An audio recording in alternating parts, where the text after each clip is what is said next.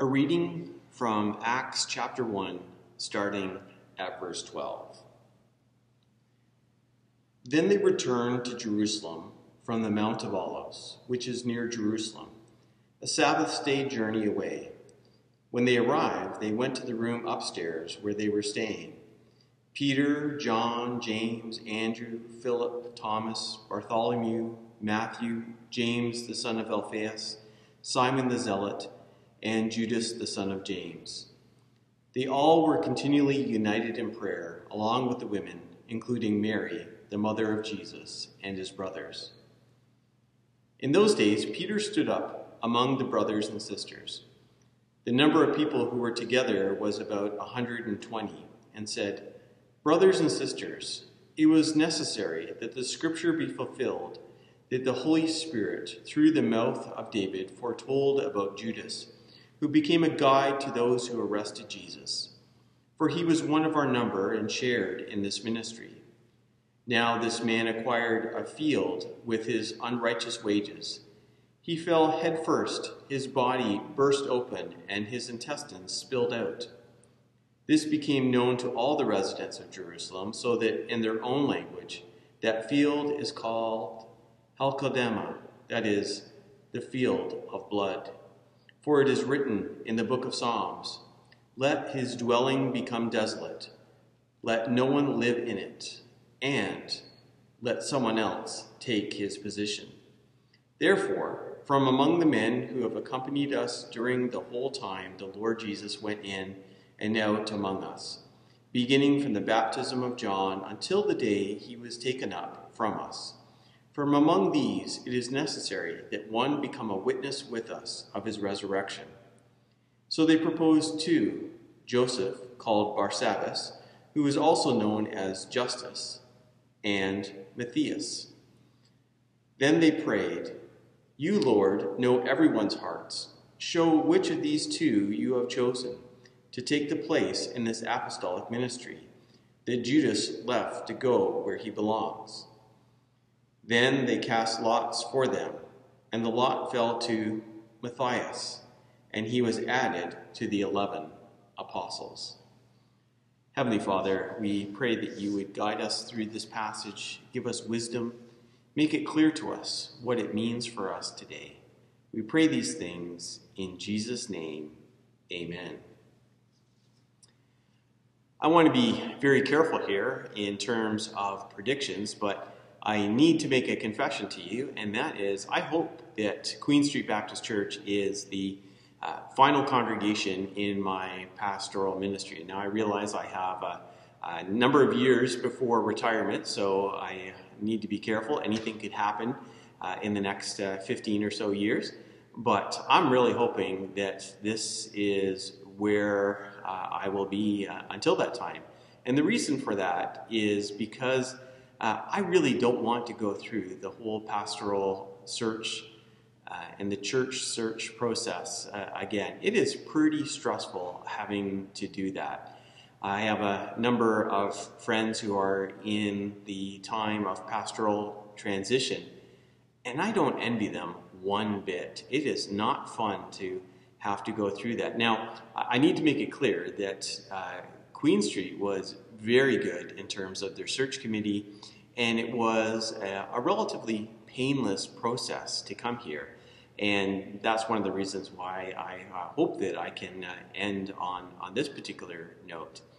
Uh, but it hasn't always been so. Uh, there was a, a, previous church that I had uh, applied for uh, long before I was looking at Queen Street. And it ended up that that congregation was looking at two different pastors. And I happened to have known the other pastor. I was friends uh, with him, and it just came out in conversation that he also had applied for this church. So we were uh, trading notes during this, this whole process. And uh, I had been going to interviews and uh, having numerous conversations with the search committee.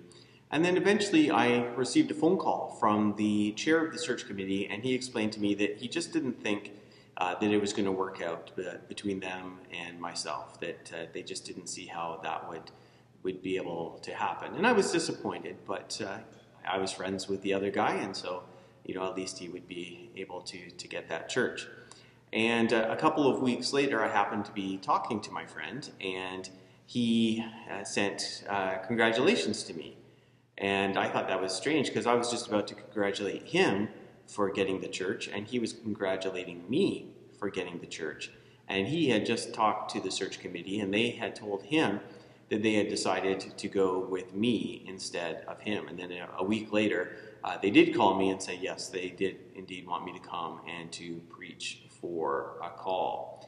And uh, so that was uh, kind of an interesting experience to, to go through. It was, it was pretty stressful. Uh, I, I'm sure that it's stressful for churches as well, uh, that they uh, put together a search committee, they equip them, uh, they give them guidance as to what the congregation is looking for, and they put that responsibility upon that search committee to find someone who is appropriate, and then have that person come in and preach. Uh, but all I know is from my perspective as being a, a pastor and having uh, come and to not just interview, but then to, uh, based on one sermon, uh, have the congregation vote on whether or not to call the pastor. And if you can imagine, whatever career you have been a part of over the years if that's how they did it, that you were expected to do one part of your job and then have everyone vote whether or not you did a good enough job. Uh, it could be a pretty stressful position. Uh, now, why am I sharing this? I'm sharing this because this is very relevant to the situation that we're looking at in this passage in Acts. And that is that we have an opening in the 12 apostles, and they are looking to replace Judas with someone else. And it comes down to two different people up for the job, and we find out who it is who gets it. So we're going to take a closer look at what took place there and what that means for us today. So if we go back into the Gospels and the description of Jesus' ministry, we see that Jesus calls 12 disciples or 12 apostles. Now, there was a larger group of disciples. There was far more than 12 that were following Jesus. But Jesus decided to call a specific group of 12.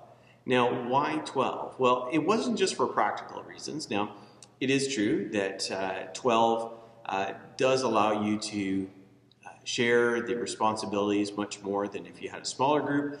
It's also a small enough group that Jesus was able to mentor them in a better way than he could have if he was trying to mentor, say, 120 people uh, all at the same time. However, it wasn't just for practical reasons. There was symbolic value as well.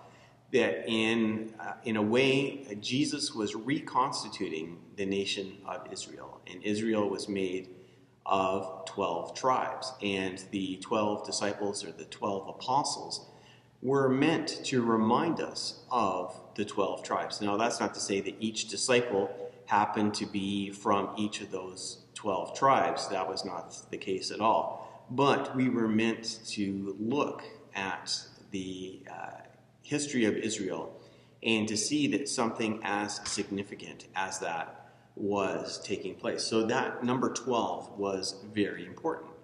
We also saw that Judas ended up uh, betraying Jesus. He uh, handed Jesus over to the authorities uh, for his execution. Now, we also know that uh, Peter had denied Jesus, which was also a pretty bad thing. And Peter and Jesus ended up being reconciled.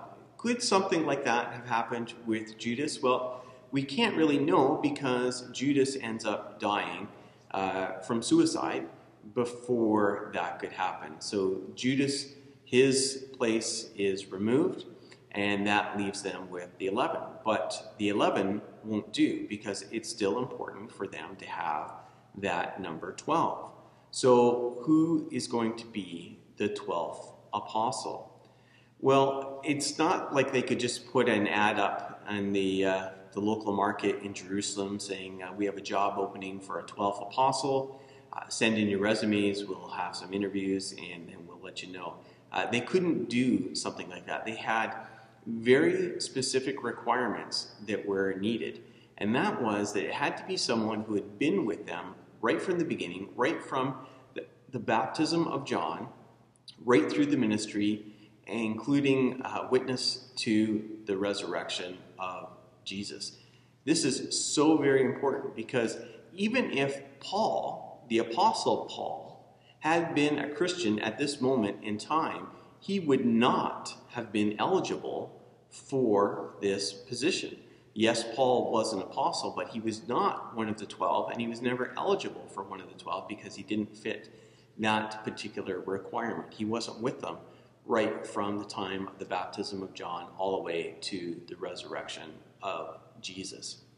So there was a very limited group of people who were eligible. And they were able to narrow it down to two different people. Uh, one is a, a, person named Matthias, and another person is, a, is named Joseph, called Barsabbas, also known as Justus.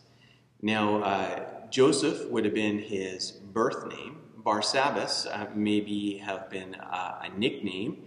Uh, it means son of the Sabbath, so maybe he was born on a Sabbath or he was uh, known for being a um, uh, just a, a good uh, Sabbath keeper. And Justus was uh, a, Roman name that he had. Many uh, Jews, in addition to their Hebrew name, would have had either a Greek or a Roman name. So when we look again at Paul, his Hebrew name was Saul, and his Roman name was Paul. a lot of Christians think he renamed himself Paul when he became a Christian. That's not likely. He probably was already had the Roman name of Paul uh, before he was a Christian, and he happened to use that more often afterwards because his ministry was primarily with Gentiles. And so uh, he was using that name, but that name probably existed for him already. And so we have this guy with complicated names uh, Joseph, Barsabbas, and Justus. And the two of them are up for the job. But how do you decide between the two of them? Uh, we don't see that they each gave a sermon and then they picked the one who gave the, the best sermon. They actually cast lots. And that might seem so strange to us because that almost seems like gambling. That's like almost like rolling dice to see uh, who's going to be uh, be like uh, flipping a coin or, or something like that. How could they do that? And a lot of people have looked at that and thought that's a really strange thing that almost seems unchristian to do that. Now, there's a couple of things we have to keep in mind when we look at this story. Uh, one is uh, they are bathing this in prayer. They are really believing that God is in this presence, and they are praying that God would lead them to the right person. But the other thing is that both of these men were already qualified. Really, they couldn't have gone a wrong way. It's not as if they left it completely up to chance and they might have had a good one, but they might have had a bad one as well. Uh, that's not the case. It was rather they were casting lots for who of these two people who are already qualified, who are already uh, have everything they need to be the 12th apostle, uh, they are already present in that. And so they couldn't have gone wrong. In fact, uh, even today, the Amish do something very similar to this, where uh, they, uh, they nominate uh, a number of people who are potential uh, ministers, but they are nominating people who are already qualified, people that they think will do a good job with that, and then they put them in a room and uh, they randomize hymn books, and within one of those hymn books is a piece of paper, and then those people open up their hymn books, and uh, whoever has the piece of paper, uh, they become the, the minister. And so the Amish do something very similar. But again, they're not leaving it completely up to chance. They wouldn't nominate someone who wasn't uh, known to be qualified to do the task. And so that's what took place here. Now, I wonder about Justus here, not just because uh, my son is uh, named after him. Now, there's actually, uh, this Justus is uh, one of three people in the New Testament named Justus. It's not a real common name but uh, there are three of them in the New Testament. But I've been drawn to him because I've wondered how did he respond to this? How did he feel when Matthias was announced as the 12th apostle, because that would have been an incredible opportunity. He was so close to becoming the 12th apostle. Uh, can you imagine to, to have a position like that, to be known as one of the 12 apostles? It would have been incredible. He was so close, and yet it just didn't happen. Was he devastated? Did he go home crying? Was he extremely upset? Was he ready to give up because this happened? Or did he just kind of roll up his sleeves and say, Well, I'm going to just continue on doing ministry in whatever opportunity that I have? Uh, we don't really know what happened to Justus. There are some uh, later church traditions about him, uh, including one where he drinks poison and is not harmed. So he's uh, miraculously uh, saved from the poison. But we don't know how accurate that is or, or anything.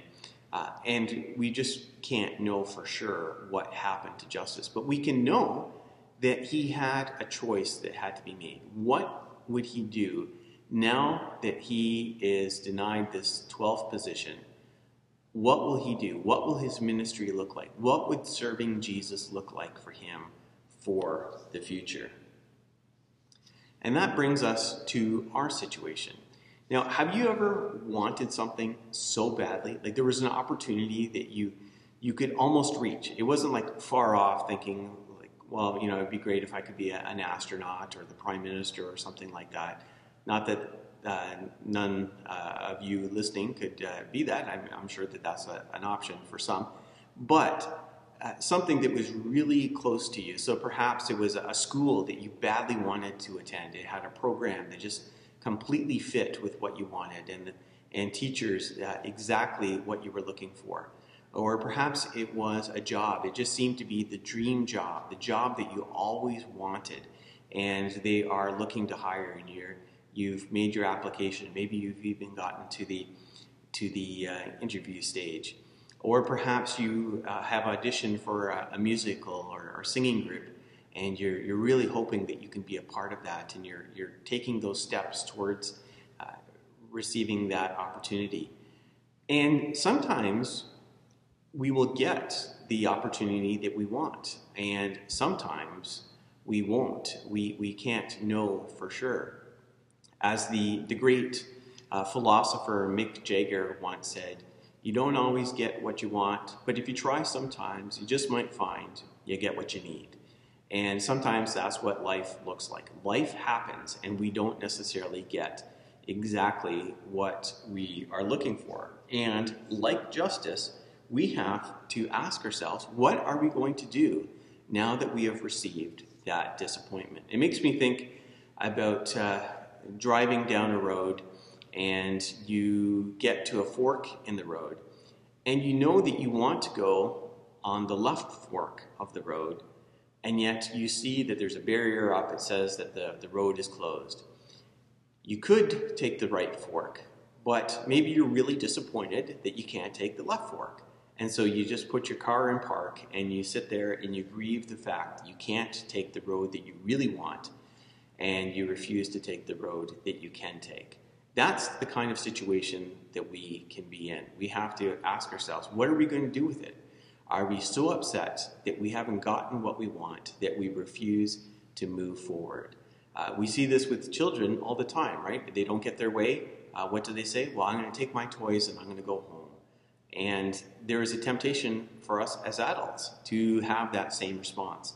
We don't get what we want, and so we want to go home. We want to give up and not to do what is an option. And yet, the path for ministry should never be based just on our personal preferences. This is what I would like to happen. If everything was ideal, this is the way it would be. But then life happens and we don't necessarily get it. Then we have to turn to the opportunities that are our way. And we can move forward in that. We can serve and minister according to what is available. It makes me think about it a uh, experience I had at a previous church. And uh, it was a very small church that I was pastoring. And at this church, uh, we had a tradition of doing VBS every year. So even though we were a small church, uh, there was a group of children in our community, and so we would have this VBS every year, and, And I helped out with that as well, and it was a lot of fun, and I really enjoyed it. But eventually, we got to the year where all the children that had been a part of that VBS were now aged out. Uh, they were no longer uh, at the appropriate age for VBS. And we were left wondering, what are we going to do? Uh, this has been a part of our tradition. This is the way we have spent our ministry summer, is by uh, preparing and offering VBS to children. And now we have no children that we're connected with that are of that age. And I pointed out to them that that group of children that had been going uh, through VBS with us each year, they were now teenagers. And we had everything we needed to start a youth group. And we took those children and we started a, a youth group. And uh, it actually went very well. In fact, it got to the point where the number of teens in that youth group was about the number of adults that we had on a Sunday morning worship service. So uh, it was a pretty small church, but still, it was pretty good. Things had, had come along. But what I appreciated is that the church didn't just stop and say, wait a minute, what we want is VBS. And if we can't have VBS, we're just going to grieve that loss and we're going to be upset and we're going to uh, refuse to move forward because we're not getting the way we want it to be. Instead, they were willing to pivot and to go in another direction. VBS may no longer be an option, but a youth group was an option. And so they were able to do that and to, uh, to switch their focus in that way. And I think that there was something very positive there. It really, in, in many ways, was a Justus moment, uh, choosing to look at the new opportunities. So we have this person named Joseph Barsabbas, also known as Justus. And he almost was the 12th apostle. Almost, but not quite. He lost out to Matthias. I don't know how he reacted. I don't know how devastated he was. I don't know if he was like one of those people on those reality uh, television uh, talent shows uh, where the people are so upset when they uh, lose out to someone else. Uh, but what I do know is he had to make a choice when the news came out that that he lost on the casting of lots. He had to make a choice. Would he just give up because he didn't get the position he wanted? Or was he willing to serve in the area that he still had? Was he willing to work through the opportunities still available. And the same situation is there for us. This is there for us as individuals and as a congregation. There are times that we want things to be a certain way. We have our hearts on a certain opportunity, and it seems so close, and yet life happens. And we have to decide what are we going to do about that? Are we willing to pivot? Are we willing to move from the area that we would much more prefer to the opportunity that God has given us and working through that opportunity? The choice is ours. Let us pray.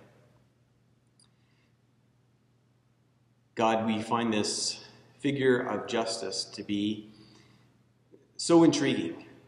We would love to have sat down with him after this time of casting lots as he finds out that he was so close to that opportunity. Uh, what did he feel? How did he respond? And what was the rest of his ministry like? We can't know that, but we can know what our own experience is. And there are times that we have our hearts set on something in particular. And we know that sometimes life just happens. We pray that you would give us the courage and the wisdom to be able to move in the direction that you have given us, that we would be faithful to the opportunities that come our way. We pray in Jesus' name. Amen.